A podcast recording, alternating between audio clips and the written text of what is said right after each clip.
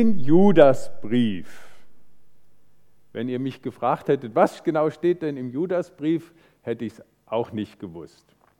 Aber ich habe ihn halt jetzt doch noch mal etwas gründlicher gelesen und versuche, ihn euch ein wenig nahe zu bringen. Auch der Judas-Brief beginnt wieder mit so einem Kanzelgruß, mit so einem Segensgruß am Anfang.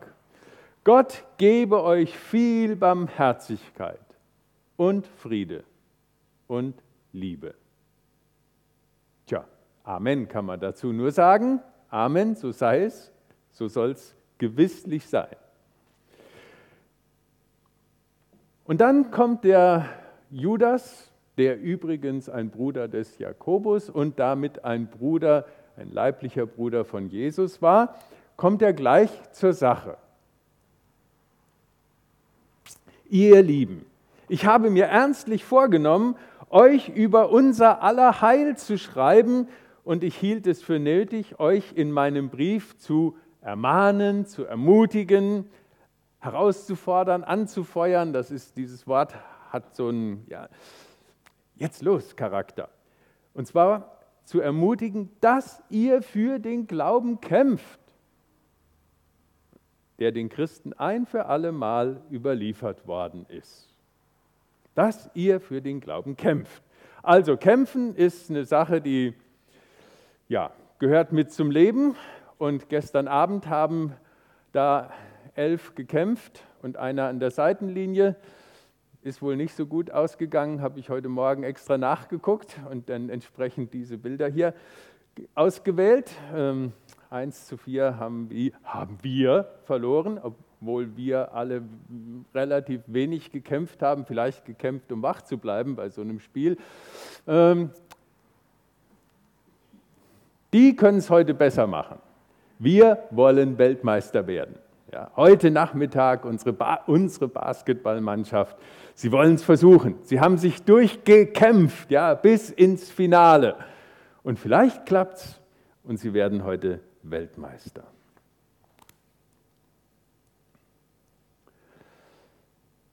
Wir haben in den vergangenen Tagen daran erinnert, dass es sechzig Jahre her sind, dass Martin Luther King diese eindrücklichen Worte gesprochen hat, I have a dream, vor den zweihundertfünfzigtausend Menschen, die da versammelt waren. Er wollte kämpfen dafür, dass die Gesellschaft in Amerika eine andere wird, dass sich etwas wandelt. Für Gerechtigkeit, für Chancengleichheit. Worte, die uns heute so vertraut sind. I have a dream. Und er hat dafür gekämpft und mit seinem Leben bezahlt. Wenn ihr heute Morgen irgendwo hier mit Auto oder Fahrrad hergekommen seid, vermutlich habt ihr auch irgendwelche Plakate gesehen, es gibt wieder Landtagswahlen. Und da kämpfen auch welche für. Und das muss man jetzt herausfinden, wofür kämpfen die? Für eine bestimmte Sache, für ein Programm, für sich selbst, für einen Platz im Landtag, für was auch immer. Das ist unsere Aufgabe als Bürger, das herauszufinden und dann entsprechend unser Kreuzchen zu machen. Aber es ist Wahlkampfzeit. Also kämpfen gehört mit in unseren Alltag auf den verschiedensten Ebenen. Kämpfen für den Glauben, wenn wir das so sagen und irgendwo in einem Kreis mit Menschen reden, dann kommt sofort auf gar keinen Fall. Ja? Zwangsmissionierung hat es doch gegeben und die Kreuzzüge hat es doch gegeben. Und dann gibt es solche bedrängenden Dauerredner in den Fußgängerzonen. Wenn die einen mal am Wickel haben, lassen sie ihn nicht mehr los. Und man muss sich förmlich losreißen davon und unheimlich unhöflich werden, um denen zu entkommen, die einen da missionieren wollen. Also, wenn ihr dieses Thema so ansprecht irgendwo in eurem Freundeskreis und sagt, ich kämpfe für den Glauben, für den Christlichen, ist wahrscheinlich die Reaktion eher, oh, bleib mir bloß fern damit. Ja, und es gibt eben solche Erscheinungsweisen, von denen wir sagen, das ist auch nicht das, was damit gemeint ist. Das sind auch Fehlformen von Kämpfen für den Glauben. Von daher ist es sinnvoll, wir schauen uns mal an, was denn der Judas hier geschrieben hat und den Christen mit auf den Weg gegeben hat zum Thema kämpft. Dass ihr für den Glauben kämpft, schreibt er, der den Christen ein für alle Mal überliefert ist. Also für einen bestimmten Glauben, den, den ihr kennengelernt habt, der, der von Jesus und den Aposteln her weitergegeben wurde. Und warum war das notwendig, darauf hinzuweisen, zu sagen, das ist ein bestimmter Glaube, für den lohnt es sich einzusetzen? Denn der Judas schreibt, denn es haben sich gewisse Leute bei euch eingeschlichen. Nun, das war damals so und das war ja auch, wie heute hoffentlich auch, gar nicht so schwierig, weil Gemeinde ist ja ein Ort, wo man höflich ist miteinander, nett miteinander umgeht, offen ist, Menschen willkommen heißt und sagt, hey, das ist schön, dass ihr da seid. Genau, so ist es. Das wollen wir auch, das sollen wir auch. Aber diese Menschen, die sich da eingeschlichen haben, die da empfunden haben, hey, das ist ein cooler Platz hier, ja, da werde ich wertgeschätzt, da habe ich ein Forum, da kann ich reden, da kann ich vielleicht sogar Freunde finden. Prima Ort. Die haben jetzt gar nicht eigentlich Gott gesucht, sondern der, Jakobus, äh, der Judas schreibt von ihnen, und ich habe es mal versucht zusammenzufassen, das sind Leute, die die Gnade Gottes für ein zügelloses Leben missbrauchen, die unseren Herrn und Herrscher Jesus Christus verleugnen. Sie lästern, was sie nicht verstehen. Sie weiden sich selbst, das heißt, es drehen sich nur um sich selbst, es geht nur um sie. Sie leben nach ihren Begierden, so ist das alte Lutherwort, nach all ihren Bedürfnissen, würden wir heute sagen. Sie reden große Worte, aber eigentlich ist es nur Schmeicheln um ihres eigenen Vorteils willen. Es sind gewisse Leute, und jetzt wird der Judas fast, ups, Judas fast poetisch in der Ausdrucksweise, mit was er die vergleicht, aber ich will es euch nicht vorenthalten, weil das ist eine schöne Bildsprache. Wolken ohne Wasser, vom Wind umhergetrieben. Wenn man auf Regen wartet und dann kommen Wolken, aber nichts ist dabei. Kahle, unfruchtbare Bäume, die zweimal abgestorben und entwurzelt sind. Biologisch irgendwie kaum möglich, außer irgendein Gärtner erklärt mir, wie das funktioniert.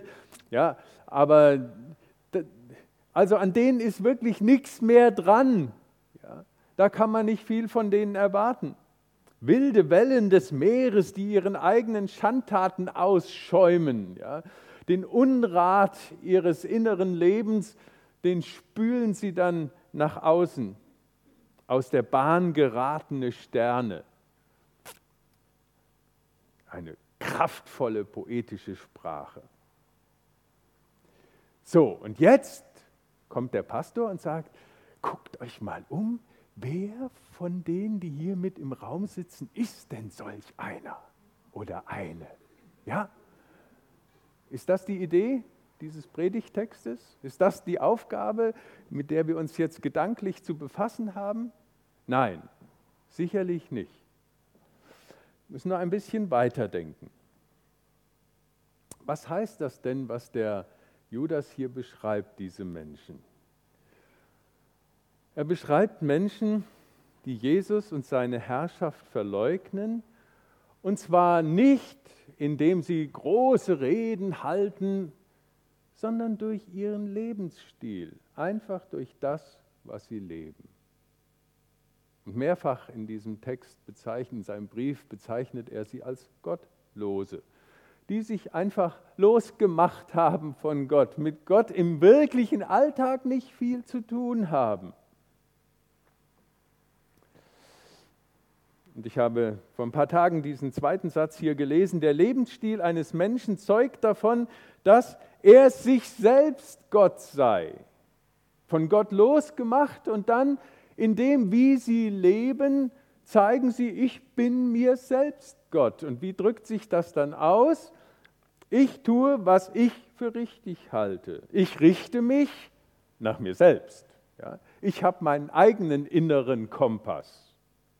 Und im Letzten, das sagt man dann auch nicht mehr so, heißt das auch, ich richte mich selbst. Ich bin mit meinem Tun und Leben nicht jemand anders verantwortlich, sondern eigenverantwortlich. Da hat sich auch sonst niemand drum zu kümmern und mich zu befragen, wie ich denn lebe. Ich richte mich selbst. Also, vielleicht ist das gar nicht so weit weg von manchem, was ich in meinem eigenen inneren Leben erfahre. Und jetzt sagt der Judas, kämpft für den Glauben. Und das heißt eben nicht, kämpft gegen diese gewissen Leute, aber diese gewissen Leute haben mit ihrem Leben einen Einfluss in der Gemeinde gewonnen, mit ihrem Lebensstil, mit der Art und Weise, wie sie denken, wie sie da reden, wie sie sich verhalten. Ja, das färbt ab. Und jetzt ist die Frage an uns, färbt das auch ab, was wir so mitbekommen? Und heute müssen die Leute ja nicht lebendig hier unter uns sitzen, sondern wir atmen und leben das ja im im ständigen Alltag mit. Und wir haben am Dienstag in der, Donnerstag in der Gemeindeleitung angefangen, über eine Studie zu sprechen, die ganz frisch erschienen ist und die herausgefunden hat, wie wir Deutschen gerade diese multiplen Krisen erleben, was wir damit machen, wie wir damit umgehen. Und eine der Umgangsweisen ist, wir bauen uns eine Schneckenhausburg. Was ist das? Ich bastel an meinem inneren Rückzugsort oder eben auch an meinem äußerlichen. My home is my castle. Mein Zuhause wird mein Schloss, aber auch meine Burg. Das soll ein Wohlfühlraum sein. Hier lebe ich, wie ich will. Alles andere soll da möglichst draußen vorbleiben. Hier will ich meine Sicherheit genießen. Hier mache ich es schön. Hier bin ich dann auch gerne. Die neue Lust auf das kleine Miteinander. Und wo man mal alles andere, was so belastend ist, einfach draußen vor sein lassen kann.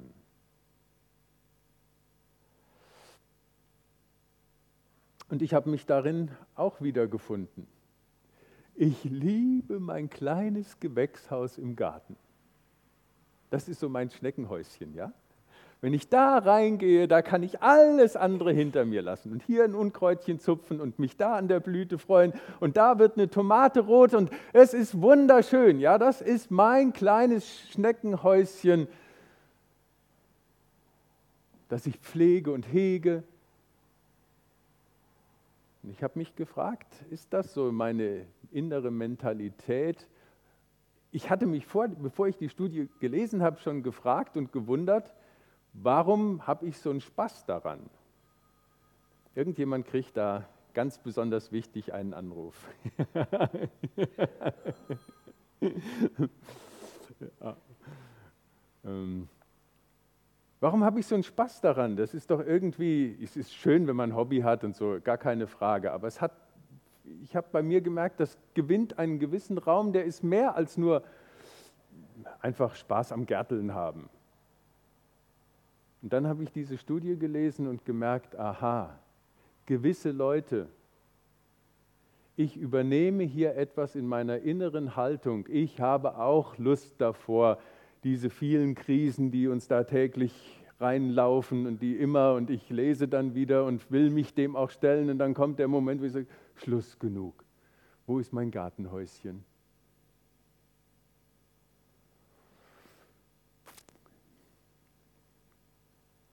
Und ist unsere Gemeinde auch sowas? Ist das unsere gemeinsame Schneckenhausburg? Und wir wollen daran arbeiten, dass sie noch schöner wird. Ja, wir werden etwas tun in unser Gemeindecafé und so. Ja, wollen wir das nicht noch schönere Schneckenhausburg machen? Ist das, was Gott im Sinn hat für uns? Oder ist das der Einfluss von gewissen Leuten, die einfach sich losgemacht haben von Gott?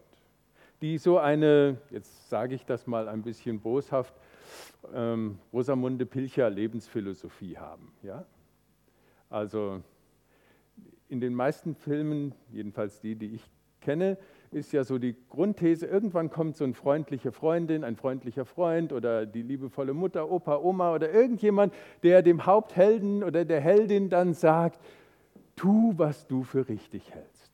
Folge deinem Herzen. Mach das, was jetzt für dich gut ist. Und das ist meistens jemand Sympathisches, den wir gerne mögen. Und am liebsten möchten wir alle zustimmen im Herzen. Ja, mach das doch, dann wird's gut für dich. Welche moralischen oder ethischen Fragen da im Hintergrund stehen. Hauptsache, ja, es geht der Person gut damit. Aber das ist, glaube ich, nicht ganz die Lebensweise, die Gott uns anbefohlen hat, mit der es uns wirklich gut geht.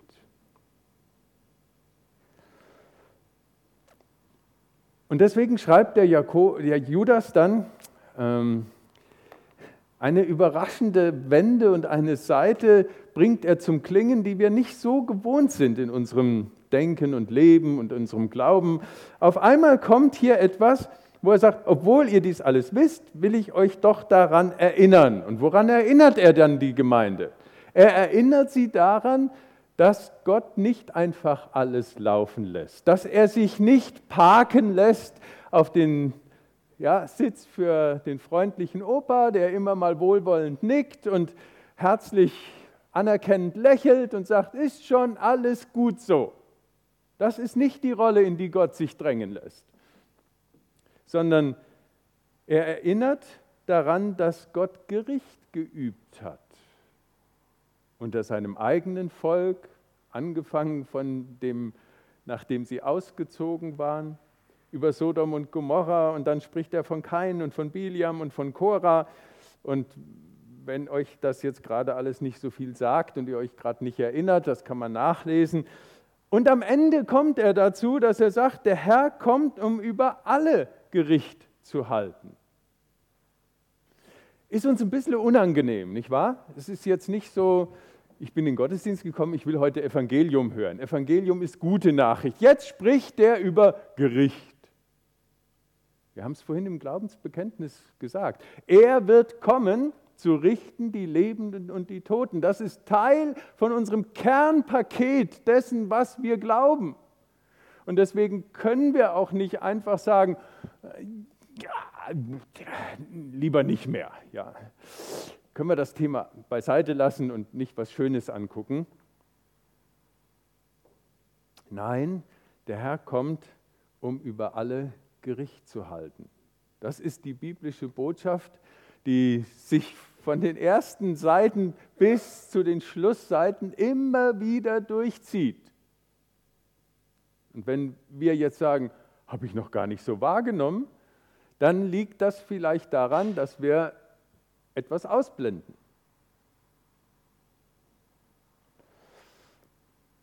Wenn die Bibel vom Gericht Gottes spricht, dann ist A klar, das ist eine Wirklichkeit. Das ist nicht nur ein Gedanke, sondern da passiert wirklich was. Es ist eine Warnung an die Leute, die mit Gott leben, immer wieder zu sagen, hey, das Leben mit Gott ist wunderbar. Das Ja zu Gott ist lebensrettend. Das macht so viel für unser Leben. Und deswegen verschließt euch nicht diesem Gott, macht euer Herz nicht hart. Geratet nicht auf Abwege, sondern kehrt wieder um. Immer wieder wird das gesagt, weil das hat nämlich Konsequenzen. Wenn über Gericht geredet wird, drückt das auch ganz oft Hoffnung aus, Erwartung und Vorfreude. Also da wird in den Psalmen ganz viel davon gesprochen, lobt Gott und jubelt und freut euch, denn der Herr Gott kommt, um zu richten. Warum? Weil mit dem Richten auch ein Wiederherstellen gemeint ist. Gott bringt was wieder in Ordnung, was in die Schieflage geraten ist durch uns Menschen, was wir kaputt gemacht haben. Und wie viel können wir kaputt machen? Ja, und da sind wir wieder bei unseren multiplen Krisen, was wir alles kaputt kriegen. Gott kommt, um wiederherzustellen, in Ordnung zu machen. Auch das ist Teil des Gerichts.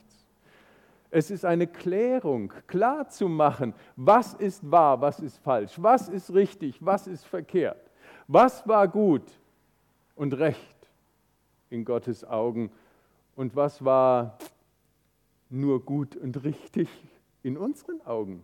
Aber hält Gottes Maßstab gar nicht stand. Und immer wieder wird davon gesprochen, dass Gericht Gottes auch Konsequenzen hat. Das, was wir uns entschieden haben zu leben, dass Gott sagen kann, ja, wenn du das so möchtest, dann lebst du es jetzt dauerhaft so fort. Gott los, ohne Gott.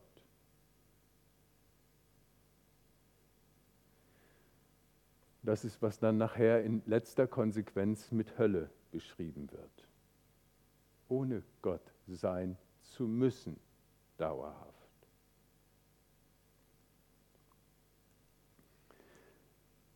Demgegenüber sagt dann der Judas, ihr aber, meine Lieben, gründet euch auf euren allerheiligsten Glauben.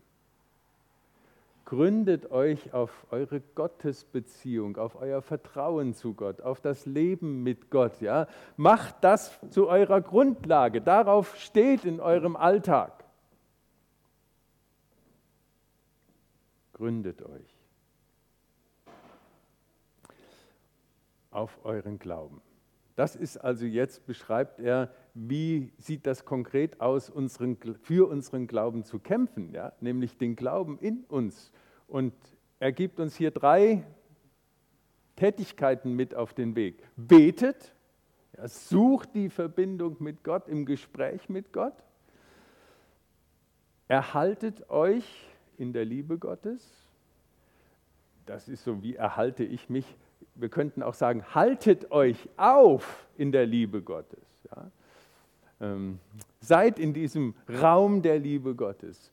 Lasst diese Liebe Gottes an euch ran. Erfahrt sie. Nehmt sie in euer Leben mit hinein.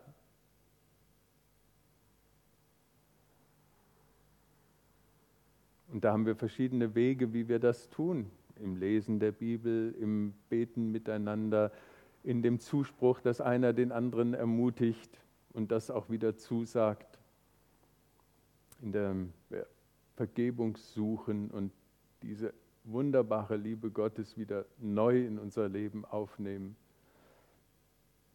Und dann wartet auf die Barmherzigkeit unseres Herrn Jesus Christus, dass er sich mit seinem Herz uns zuwendet. Sucht das immer wieder. Und wenn wir nochmal hingucken auf diese zwei Verse, dann ist es spannend, dass wir sehen, da hat der Judas auch die Dreieinigkeit untergebracht. Ja? Betet in der Kraft des Heiligen Geistes. Erhaltet euch in der Liebe Gottes und wartet auf die Barmherzigkeit von Jesus Christus. Also der hat sich mit seinen paar Versen sehr viel Mühe gemacht, die auszugestalten und sie dicht zu packen, und wir könnten noch lange Zeit über die, diesen Text miteinander nachdenken. Und nochmal hingeguckt, betet in der Kraft des Heiligen Geistes. Dieser Glaube, den, für den wir kämpfen, und zwar nicht gegen Menschen, sondern dass dieser Glaube in uns lebt, ja, Heiliger Geist mit seiner Kraft, dass wir Kraft Gottes im Gebet erfahren.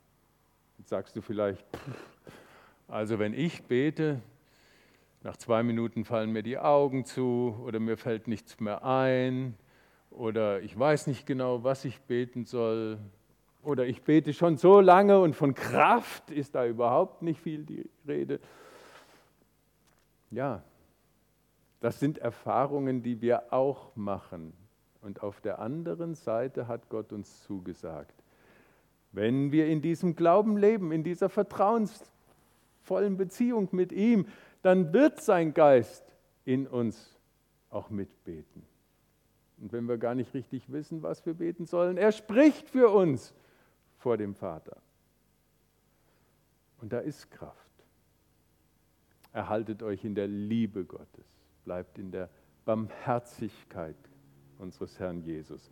Also nur, dass ihr mal seht, wir reden ja diese Predigtreihe kleine Kostbarkeiten, ja, wie so ein Vers, eine ganze Perlenschnur von Kostbarkeiten ist, die kunstvoll aufgereiht ist. Das ist die Seite, die uns also mit Gott verbindet. Lebendiger, kraftvoller Glaube, der braucht und sucht immer wieder den Kontakt mit Gott. Und dann im Schluss, fast Schlussvers, kommt der Judas dazu, dass er sagt, so, aber solch ein Glaube, der hat auch eine Ausstreckdimension. Da geht es auch um das Miteinander. Erbarmt euch über die, die Zweifel haben. Die werden nicht an die Seite geschoben, sondern sie werden aufgesucht, an die Hand genommen, mitgenommen, ermutigt. Wir reden darüber, wir versuchen zu klären. Andere reißt aus dem Feuer und rettet sie. Wir haben eine Mission als Gemeinde und dürfen andere mitnehmen auf dem Weg des Glaubens. Mit wieder anderen seid barmherzig, habt Geduld, geht den langen Weg, die zweite, die dritte, die vierte Meile. Bleibt dran im Beten und Hoffen und Glauben. Brecht den Kontakt nicht ab. Und also eine Zuwendung, ein Miteinander, das geprägt ist von einer kraftvollen Gottesbeziehung. So, und damit sind wir am Schluss, wo dann Judas sagt, dem aber, der euch vor dem Straucheln behüten kann, dem einen Gott, unserem Heiland. Und das ist er durch Jesus Christus, unseren Herrn. Dem sei Ehre und Majestät, Gewalt und Macht. Also da ist der ganze Lobpreis, der da anklingt. Da brauche ich jetzt ein Halleluja. Halleluja. Amen. Amen. So sei es, ja. Und dieses Ehre, Majestät, Gewalt und Macht und Lobpreis, das ist vor aller Zeit, bevor die Zeit war, war Gott schon so herrlich, mächtig, königlich, gewaltig, schöpferisch, wunderbar, zugewandt. All das, was wir von Gott wissen, das war er schon, bevor die Zeit überhaupt begonnen hat. Jetzt ist das Nächste, ja, vor aller Zeit, jetzt, unsere Zeit, hier und heute. Er ist es auch für dich heute hier und in alle Ewigkeit, über unsere Zeit, die tickt und rennt und läuft hinaus. Und damit endet das in der Ewigkeit. Kämpft für euren Glauben. Und wenn der Titel unserer Predigt war, der Einsatz für ein unzeitgemäßes Ziel, ja, für ein unzeitgemäß, genau, weil es uns aus der Zeit hinausführt, in die Ewigkeit, in das ohne Zeitlimit sein mit Gott. Wunderbar. Lasst uns darauf antworten, Amen, mit dem Lied He is mighty to save. Wenn du vielleicht heute Morgen das auch in dir spürst, dann, puh, ich bin einer von diesen gewissen Leuten, die eigentlich im Alltag relativ